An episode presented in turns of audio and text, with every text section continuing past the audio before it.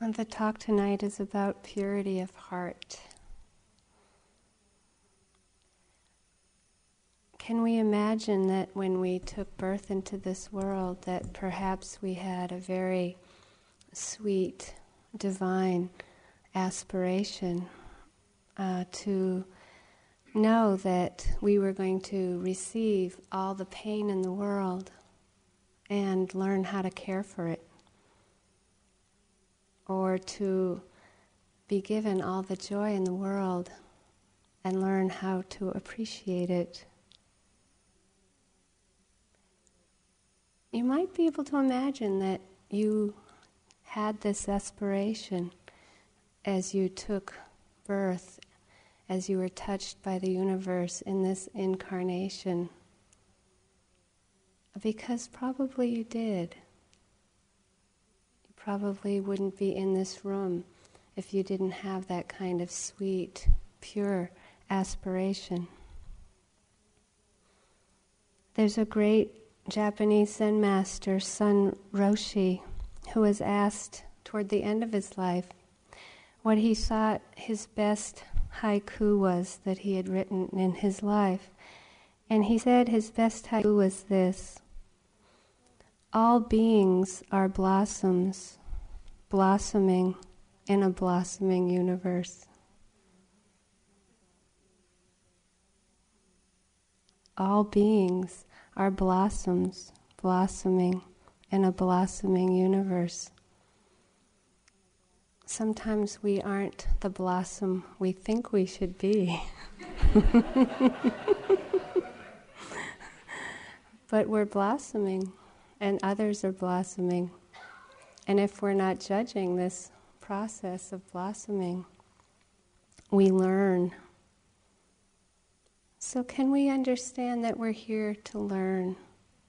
And if we get that, there'll be this purity of heart and purity of motivation to try to learn from whatever situation is happening in our life. So, our spiritual task as human beings is to try at times to be in touch with our, our sweetest aspiration this lifetime so that we can be motivated to understand the vast range of joy and sorrow in this world. We take birth into a world of duality and I could name so many aspects of this, but the basic one is pleasure and pain. But there's birth, life, and death. There's predator and prey, female, male, black, yellow, red, white, brown, war, peace, easy, difficult householder, monk, nun, poor, rich, marriage, divorce. And then we hear the near and far enemies of the Brahma Viharas envy or appreciating joy, compassion or cruelty, loving kindness or anger. So, if we're not asleep, we will find that we were born into a paradox of a range of joy and sorrow. And, and even somewhat opening to, to this world of duality can be shattering. It can crack us open. And hopefully that will happen at times in our life so that we will be motivated to understand the spiritual journey. I think of the gift of life as spiritual urgency. How, how do we remain open and vulnerable and receive life, but also to be protected by wisdom and love? The Buddha taught that human birth is so precious because it's one of the best planes of existence, or the best plane of existence, to do spiritual work. So there is this mix of pleasure and pain. Sometimes it doesn't feel like an equal mix, does it? but can we be motivated within this world of pleasure and pain to learn? One context for learning a skillful response to the range of joy and sorrow in this world are the teachings that the Buddha gave on the four Brahma Viharas. When we contemplate the first, loving kindness, which we've been doing predominantly in this retreat, we see that understanding purifies the love when we do the compassion practice, we come to understand that understanding is what purifies caring about pain. With empathetic joy, we'll start to understand that understanding is what purifies appreciation. And with the last Brahmavihara, Upekkha, equanimity, balance in the face of the joys and sorrows in this world. It's understanding that purifies acceptance.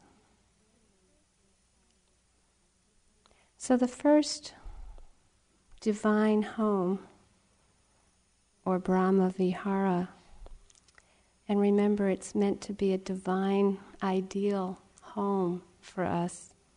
We don't always live there all the time as human beings. Loving kindness is, is the foundation of the four Brahmaviharas. And I think of loving kindness as, as like the fabric of the universe. It's incarnation itself, love. And it's so fundamental. It's what holds us. It's a container for understanding. And to learn how to give a blessing and to receive a blessing is what loving kindness is. The near enemy, as you all know at this point, is attached love. The far enemy is anger. Compassion, that Rebecca talked about last night. We orient the openness of heart that we learn in loving kindness toward pain and suffering. And when we imagine that aspiration that we could have had when we came into this world, compassion is what gives us the strength to say, Give me all the pain in this world, I want to care about it. Otherwise, it would be too overwhelming. But it's possible for us to have that aspiration.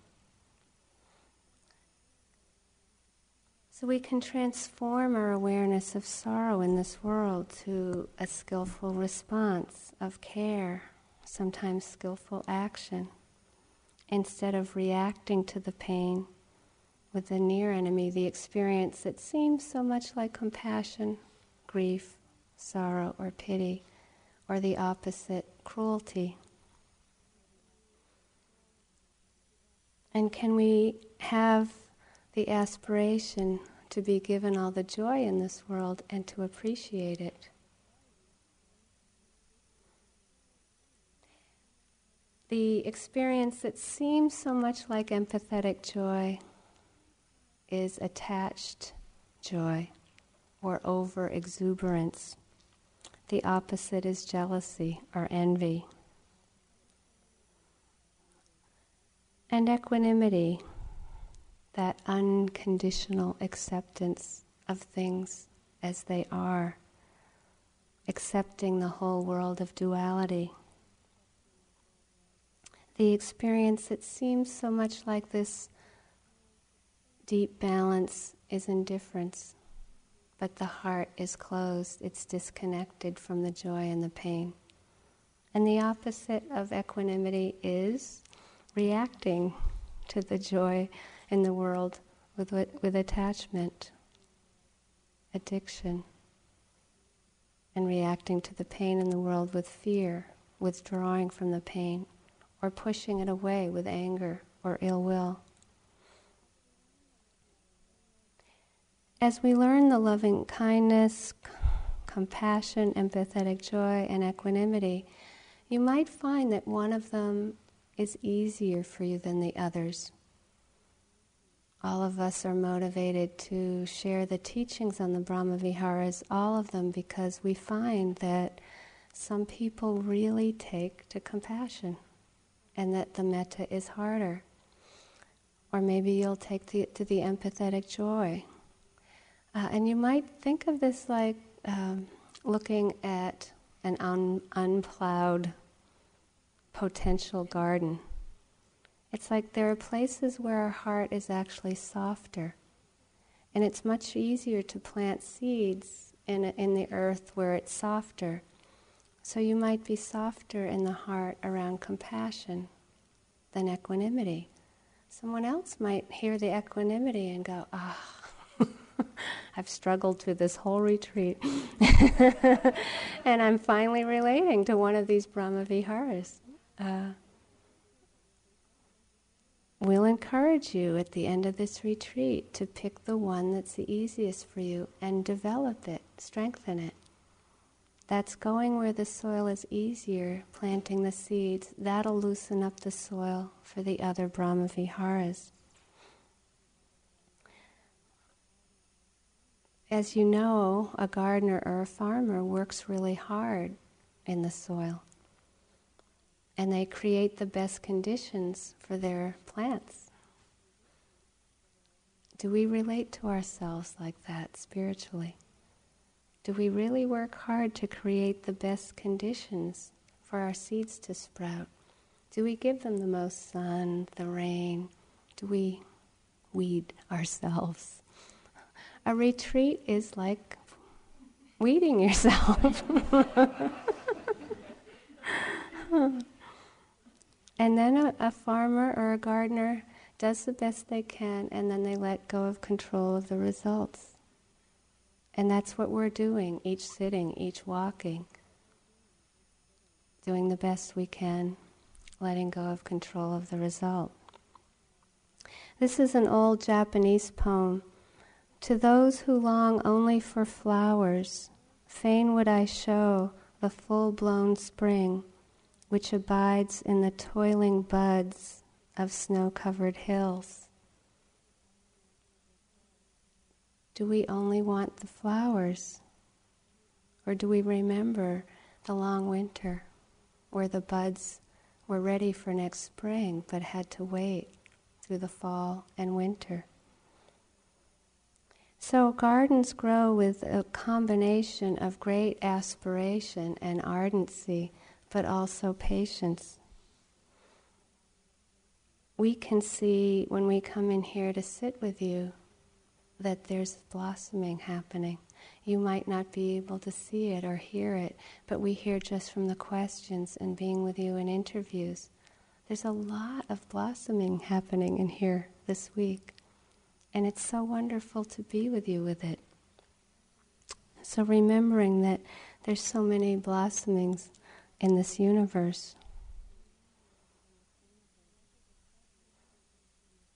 I did a self retreat this spring for two weeks while Steve was doing a self retreat in Burma. And the only place I could find uh, near home was a, a neighbor of ours on the land that we're trying to get for a meditation center on the Big Island.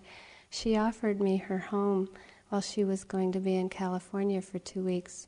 Uh, so I was offered it to house sit for.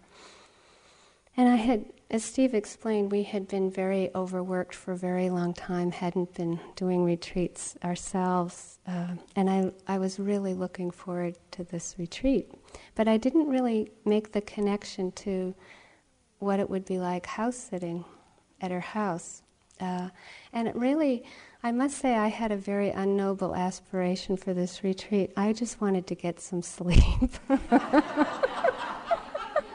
I was really tired. You know, maybe a little sitting, a few walks, but I just, you know, really wanted some sleep. Um, it didn't happen. it was like I didn't think about the reality of coming in there. Uh, and this woman has five dogs that bark, that bark all night, and 44 guinea hens. And I don't know if, if you don't know what a guinea hen is like. I hope you never meet a guinea hen. I've seen it on the menu a few times since I've been on my retreat. oh, it was it was a hard retreat, I gotta say. So just to just get a sense, the guinea hen would start around. One of them would start about 4 a.m. and they would all peak by 6 a.m. just 44. Really, they were primal scream like wanting, wanting, wanting, wanting, wanting till eight at night. You know, just it was just really intense. Um, and I've never done a, been a yogi with five dogs that I was responsible for. And I came, my plane was late, so I, I came in, uh, and this woman didn't get to explain anything about even how do you feed the dogs without them trying to kill each other for the food. You know, I mean, it was a whole new kind of retreat for me. And I found that I learned so much from these dogs. It's like they were so transparent, you know, their emotional world. It's like their their incredible care for each other. And then in the next moment their jealousy of each other. And then, you know, then it's the cruelty. And I would find because I've never done a retreat with five dogs and um, I would find myself going, bad dog. You know, I was I broke silence so much. It was good dog, bad dog, good dog. it was, uh, I was like a comedy show on the, my retreat for the first seven days. Um, but I must say that openness of heart in terms of just watching these near and far enemies, just take them over. And then I would see how they really wanted to be good. It's like all they needed was me going, no, no, no, no, no. And they would go, oh yeah, I, want to be good. You know, and then they would do something else, like attack one of, you know, the other dogs. And I'd be like, no, no, no. And, and by the end of two weeks, I found that because I was with them almost all the time um, and was reminding them as a yogi to yogi practically, they started really, you know, showing signs of Brahma Vihara. But I noticed this morning when we talked about boundaries, um, there were times when I really had just, one of my aspirations was to be able to be alone a little bit on the land and to sit. And they, when I would go to sit, they wouldn't, they'd jump all over me. And I was training them, but um, so I decided that morning time was my time a walk an afternoon was their time. But the only way I could get them not to come with me was to bribe them with peanut butter and lock them in the house, you know. and so I had to look at that guilt. Uh, really, it was hard. They, I felt really badly. So I'd bring, I'd get them in with the peanut butter, and I'd sit down with them, and I'd say, "Morning time is my time." and afternoon is your time. And they'd look at me like, you know, they'd almost get it. It was just like, okay.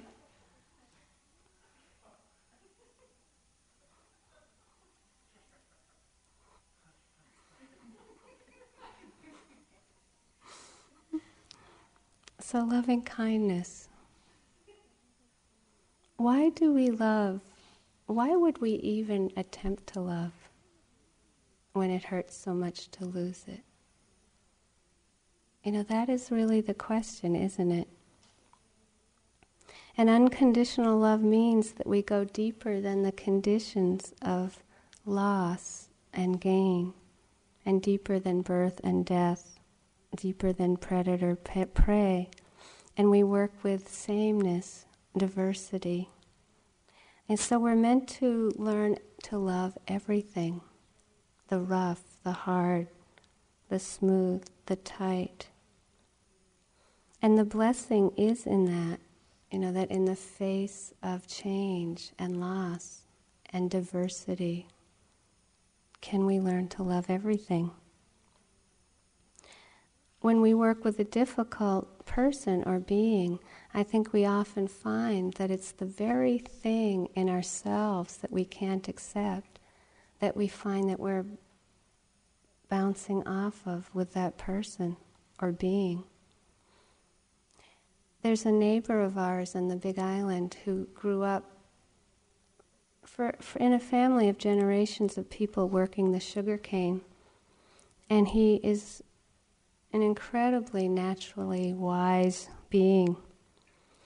And there have been times where we've been talking about one of the uh, difficult people in the community that Stephen mentioned that had uh, given Steve such a hard time at the community meetings. And this uh, neighbor will sit with me and he'll ask me a question that he expects no answer from. And he'd say something like, I wonder why he's doing that. I wonder why he says that. And then I've seen him do that whenever there's something difficult or someone difficult. He'll just, he's very quiet and he'll say, I wonder why he does that.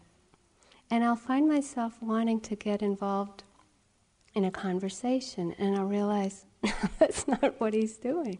He's just saying, I wonder if we could really understand why they're doing this, we would be able to love this person. I was on the phone tonight with my niece, and because there's a kind of family, some family suffering going on. Um, and it was like I have a perspective on her mom, my oldest sister, that of course she doesn't have. And I did the same thing that this man, Ben, um, our neighbor in the Big Island, does with me sometimes. I said to her, I wonder why your mom does those things. And it was just like, ah, you know, we could talk about it. And she was interested in it. That's how we break down the barriers.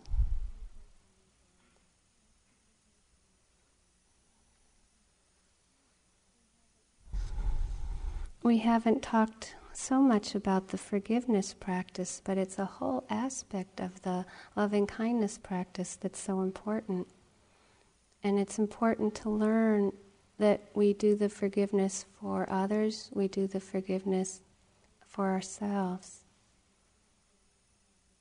You know, if forgiveness is a difficult practice for us, sometimes it's important to just do some forgiveness for ourselves. Some people find it helpful to do forgiveness at the beginning of a sitting, and it really opens their hearts up. Other people find if they did forgiveness at the beginning of the sitting, they'd have so much stuff come up, you know, they wouldn't make it through the sitting. You know, people are really different. So if you find that forgiveness is a practice that is inspiring for you, and we'll introduce the phrases probably tomorrow morning. It, they're very simple. It's like if I have harmed anyone knowingly or unknowingly, I ask their forgiveness. If anyone has harmed me knowingly or unknowingly, I forgive them. If I've harmed myself knowingly or unknowingly, I forgive myself. They're very few words, but very powerful. And at the right time for us, very healing. They cut down the division between ourselves and anything difficult in ourselves or others. And remember that even if we can't always do it, it's being in touch with that, that aspiration I talked about tonight at the beginning. It really is our spiritual aspiration to forgive, even if we can't a lot. So planting that seed, even saying the words once in a while is planting the seed for the blossom of forgiveness to happen sometimes.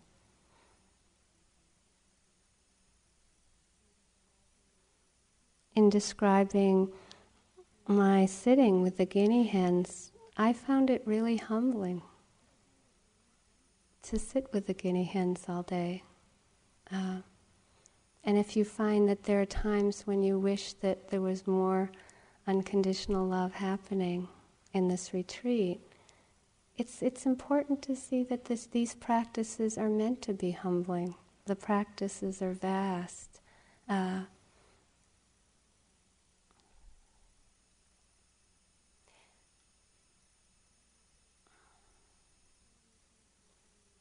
say we think we're doing well at the practice here, but then maybe George Bush's face comes into our mind.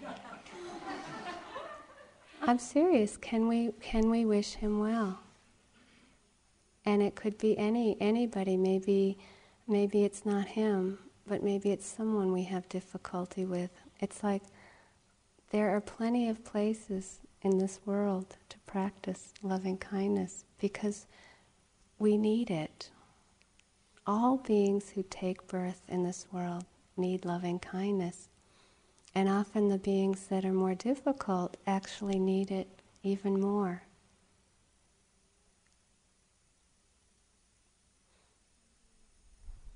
Some beings are very easy to wish well. I was um, went by the little pond down on the other side of the parking lot uh, here, and noticed there were two beaver in the pond. And what was really nice for me was to notice there was a woman sitting there appreciating watching the beaver in the pond. So it was not only that just joy of being with another being and seeing them in the wild, but seeing someone appreciate that. Now, that's not in this world. It's a very simple experience, but it's very connecting and we have access to these experiences in our lives, it's often that we just don't take the time to recognize that we can wish well in these places.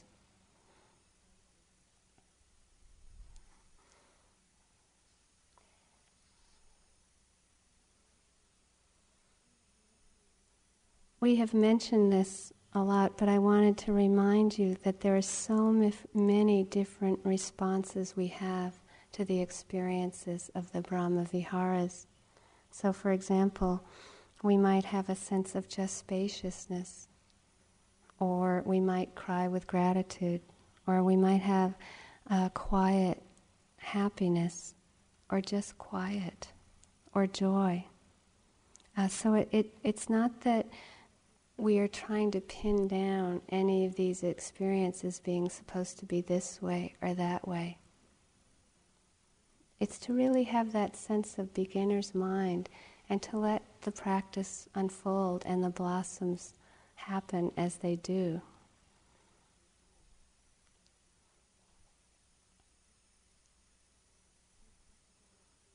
We talk about the proximate cause for loving kindness to appear as uh, really tuning into the qualities about them that touch your heart in the compassion practice, we tune into the helplessness of ourselves or others in the face of suffering.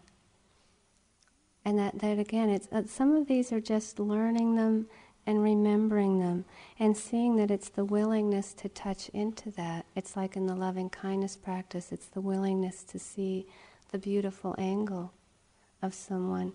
With the compassion, it's the willingness to touch into the helplessness.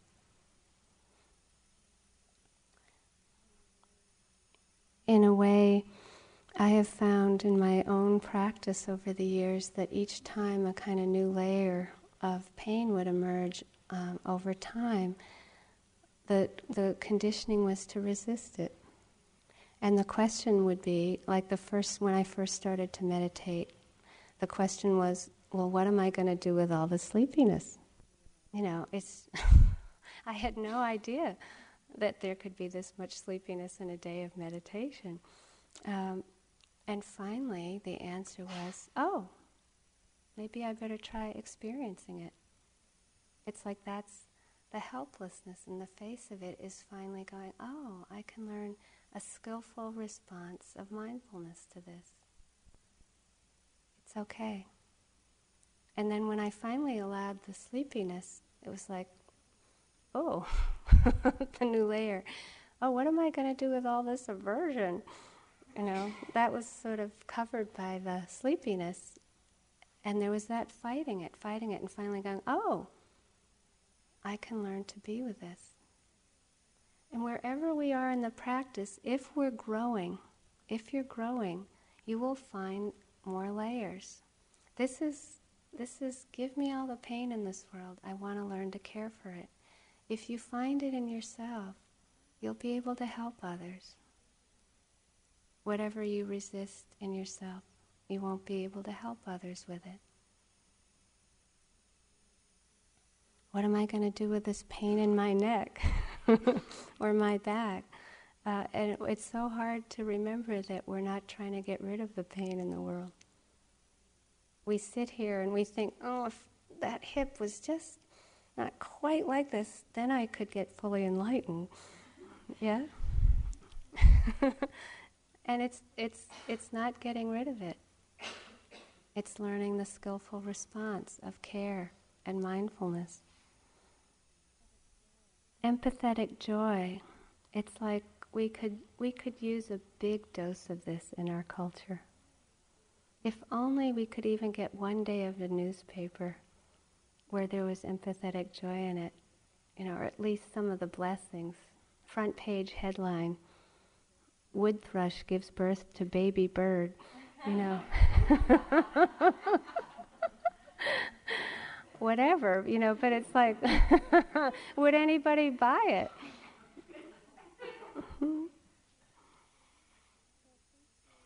so appreciating the joy in this world I find that retreats are the place where people get the most in touch with what joy is and what simple joy is. And some of it is because there's enough renunciation, there's, there's enough uh, of the kindness of lack of overstimulation, so that one, one does receive a banana in the morning, that one can really take the time to appreciate it and receive it so joy has a lot to do with receiving. The sound of a bird, receiving a flower, and understanding that that's how simple joy is in this world. It's not a complex process, but we are so busy, we don't take the time. On my retreat, just to be able to take a walk, any walk, and to feel the wind in my cheek, and to feel the gratefulness for that. We're so busy. There's so much beauty in this world. Can we appreciate it and not get caught up in it? To be able to feel joy in another's uh, happiness the example we often give for uh, the experience that seems so much like empathetic joy but isn't is if your best friend won the lottery. And then you started thinking, well, they really have a lot. I wonder if they're going to share some with me. You know, so there's that sense of you can feel that initial happiness and then start wanting some of it. Uh, the opposite of empathetic joy is that jealousy, that pain of envy, and it's based on comparing. The Buddha said that comparing is madness. Again, on retreat, when we encourage you not to look around at other people, it's because we want you to restrain your senses enough so that if you do look, you'll see the comparing mind. You will see the judging mind the judging mind and comparing mind is such a predominant factor of our thought process that if we don't get quiet and still enough, we won't see it. I mean, I know that a lot of you think, you know, oh, we all look like zombies walking around here so quiet. But actually, there's an, a purpose in it. The purpose is to start to get quiet enough to start seeing this ex- near enemy of empathetic joy. Judging, comparing, judging, comparing. How much we do it.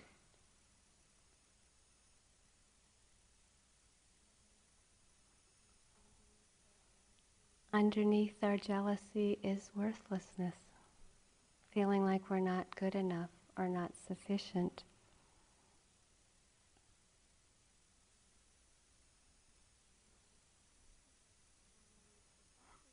On the, re- the self retreat I had, I um, did my own grocery shopping, and there's a certain point where I had eaten a lot of the food, and I was down to a few things, and one of them was vanilla yogurt. Uh, so in the morning, after some days of sitting, I was sitting there with my vanilla yogurt, and I started kind of playing with the, the just just. this might sound like a very simple joy, but I had so much joy eating this yogurt. And it was because when I would get it on the spoon in my mouth, I, I would make it so that there was a little bubble that would kind of catch, and I'd swallow it. And I'd feel like this young girl just having such delight with such a simple thing. And it was so much fun. um, and that's, that's how simple joy is when I would look up at the sky and see that soft, vulnerable blue petal of a sky and have that sense that I had the time to appreciate it. How do we go off with this? It's like, what is it that happens? On a retreat, you can really see that you may, might be out doing walking and you might start noticing a buttercup or something. And do we appreciate the joy and the beauty or we, do we get lost in it? Explore this because out in the world, we do really get lost in it, and it can be so painful.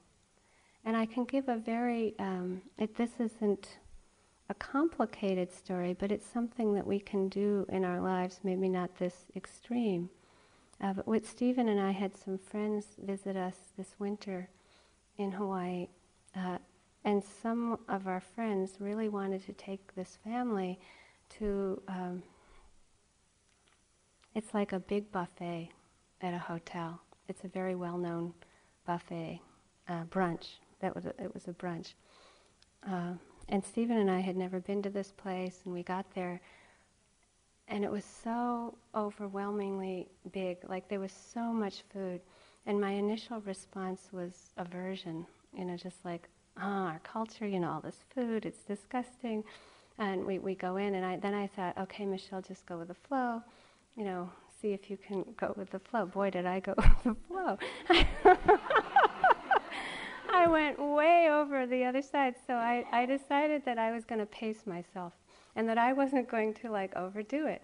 And I got into this huge pride, like I was getting more and more inflated, like I'm going to, you know, pace myself and everyone else is going to have a hard time. So I was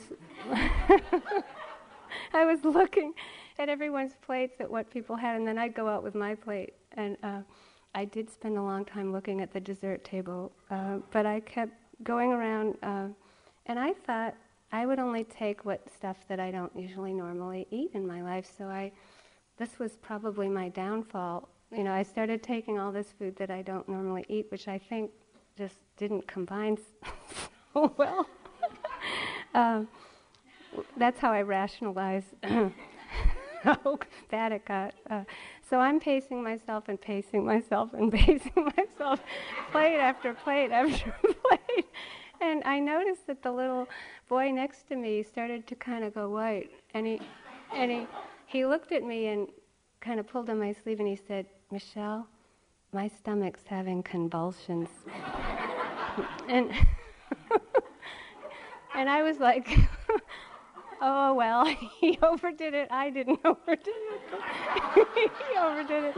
And so Steve went running to get Pepto Bismol from, you know, the people up at the desk. And so Steve went off, and I'm still like, it's not going to happen to me. And I go off with my plate for dessert and everybody had their dessert. They they were probably fine. So I, I go by and I um, I get this big thing of coconut cake and I go, this is really light. This I won't even feel this. And then I, I had a raspberry Linzer torte. I've never even eaten a. La- I don't even like raspberry Linzer torte. And I took a whole bunch of that. And so I get down there and I'm partway through the coconut cake and the raspberry Linzer torte, and I looked at my friend and I said, My stomach's having convulsions. and I couldn't believe, I couldn't believe I let myself do it.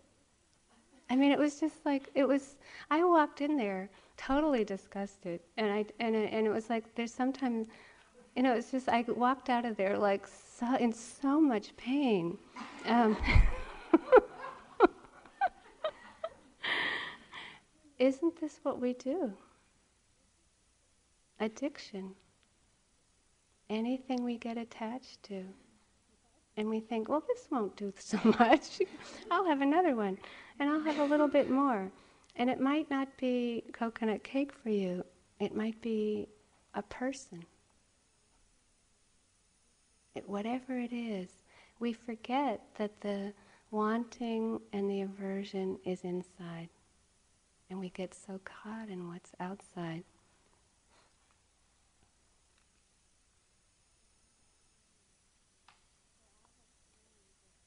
So I have found that the antidote for overexuberance, for this near enemy, is gratitude.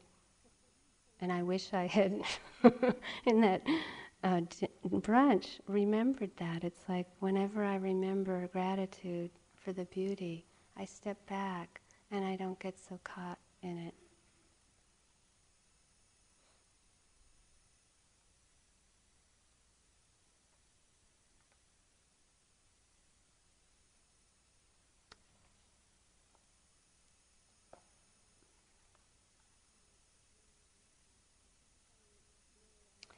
This is from Mary Oliver's latest book of poetry, The Leaf and the Cloud. I rose this morning early as usual and went to my desk, but it's spring. And the thrush is in the woods, somewhere in the twirled branches, and he's singing. And so now I am standing by the open door, and now I am stepping down onto the grass. I am touching a few leaves I am noticing the way the yellow butterflies move together in a twinkling cloud over the field. And I am thinking maybe just looking and listening is the real work.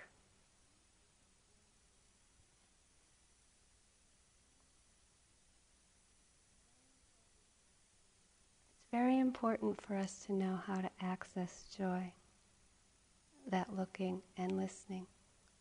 It's part of our aspiration in being here, and to know that we can be given all of the joy in this world and not go off like a rocket, not get over exuberant and lose ourselves in it, but to learn to be grateful and appreciate the gift of joy.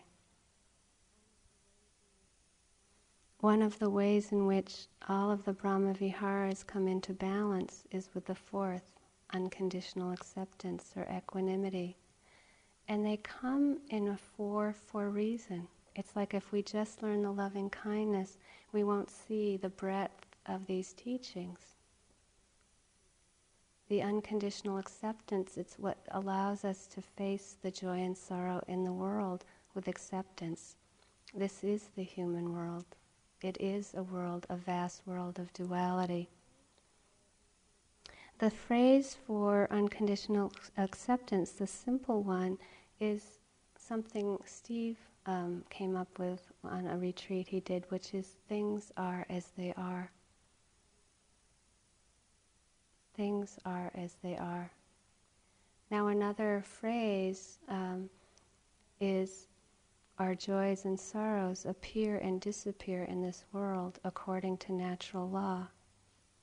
That's a little more complicated, yeah? Things are as they are is very simple. I had a friend, um, my first benefactor, who lived across the street from me where I grew up. Uh, and we don't get to be in touch very much because I'm very busy when I come here. And she was trying to email me the last couple weeks, and every time she sends an email, there's no text. I don't know if you get those, you know, something's going wrong. Um, but it's kind of like her. She's not really that technical. I've been getting a lot of empty emails from her for years, actually. and I'll write back and I'll say, Dear Linda, there's no text. And then I'll get an, another one back, My dear Michelle, and it'll be empty again. so today I got one back and it's, it's still empty, but there's a little, re, you know, a reason why it was empty. She said, Hi, Michelle. I was in a frenzy, like every day, trying to keep everything from, from being how it is. So I thought, who needs the text? I was in a frenzy, like every day, trying to keep everything from being how it is.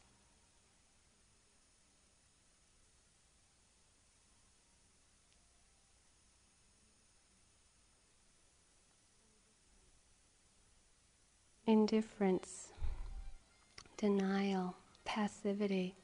You'll hear us over and over saying that this practice isn't about passivity. Unconditional love is very active, mindfulness is very active. These are very active um, qualities. They're the most beautiful spiritual emotions. And they help us to learn to let the layers of denial come off of our hearts. So pretending that the world is okay is how people pretend that they're enlightened. You know, we want we all act like we have it together and that we're enlightened, and we try to hide when there is anger or sadness or jealousy. It's equanimity that allows us to have the strength and protection to not resist, to be transparent like the dogs. But we have, we're, you know, humans are really fortunate to be able to have the karma to develop more mindfulness and equanimity than a lot of the beings in the animal realm. It is a precious birth. When we're protected by equanimity, by that unconditional acceptance, our attention is effortlessly smooth and spacious.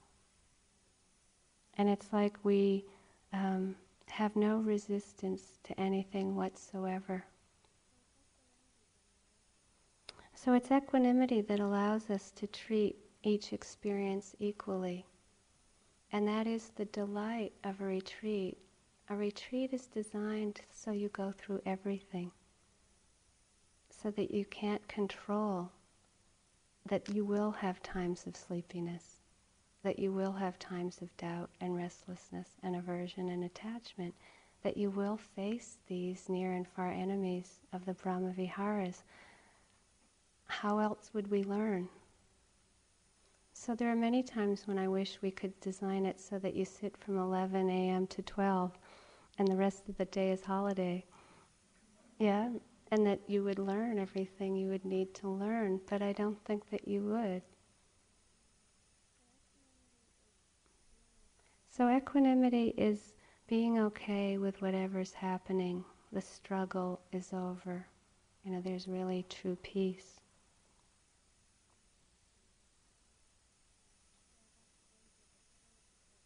So, I'd like to end with a chant that I um, learned from myself from my sister. Uh, and I have been in Burma for some years now, except for this year. Uh, and when one is in Burma at the monastery at Chaswa by the Irrawaddy River, one hears so much chanting. One hears the young nuns chanting, the old nuns chanting, the young monks, the old monks. Uh, and there was a chant when I was there one year in February where the monks chant the patanas, these old scripts, uh, 24 hours a day for seven days. And it had the most beautiful um, rhythm and tune. And of course, this isn't quite it, but it is similar to it. And it was my way of trying to have an easy way in the day to chant the Brahma Viharas. So I'd like to chant, chant it for you. It's very short.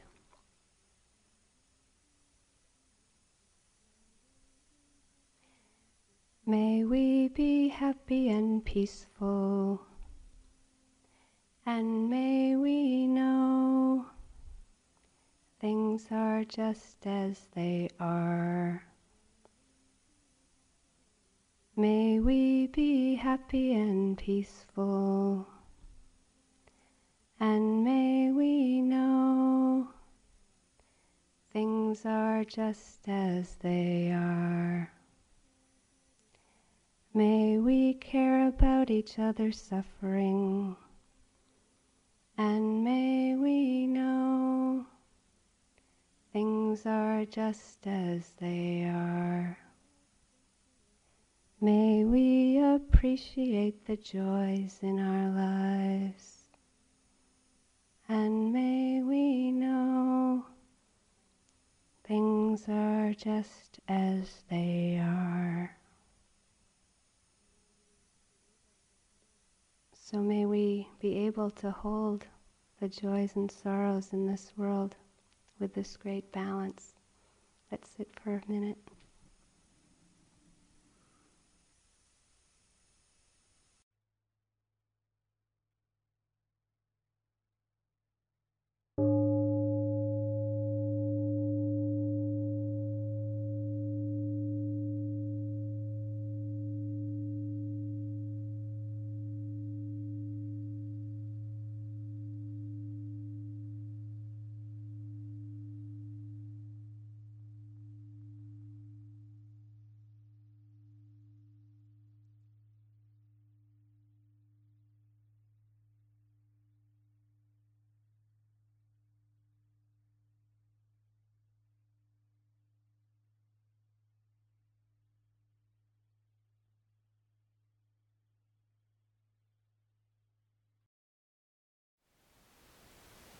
Thank you for listening. To learn how you can support the teachers and Dharma Seed, please visit dharmaseed.org slash donate.